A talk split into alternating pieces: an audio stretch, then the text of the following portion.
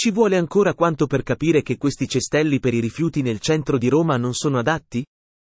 Oggi ho camminato parecchio, la città è una discarica, come da ormai parecchi anni.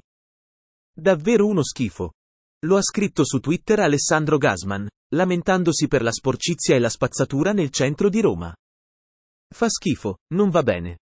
Quei secchi sono strapieni ed il ricambio è insufficiente. Puzza di piscio e guano, cartacce, plastica che svolazza, buche, tombini completamente tappati. Una città di cui vergognarsi, ha aggiunto.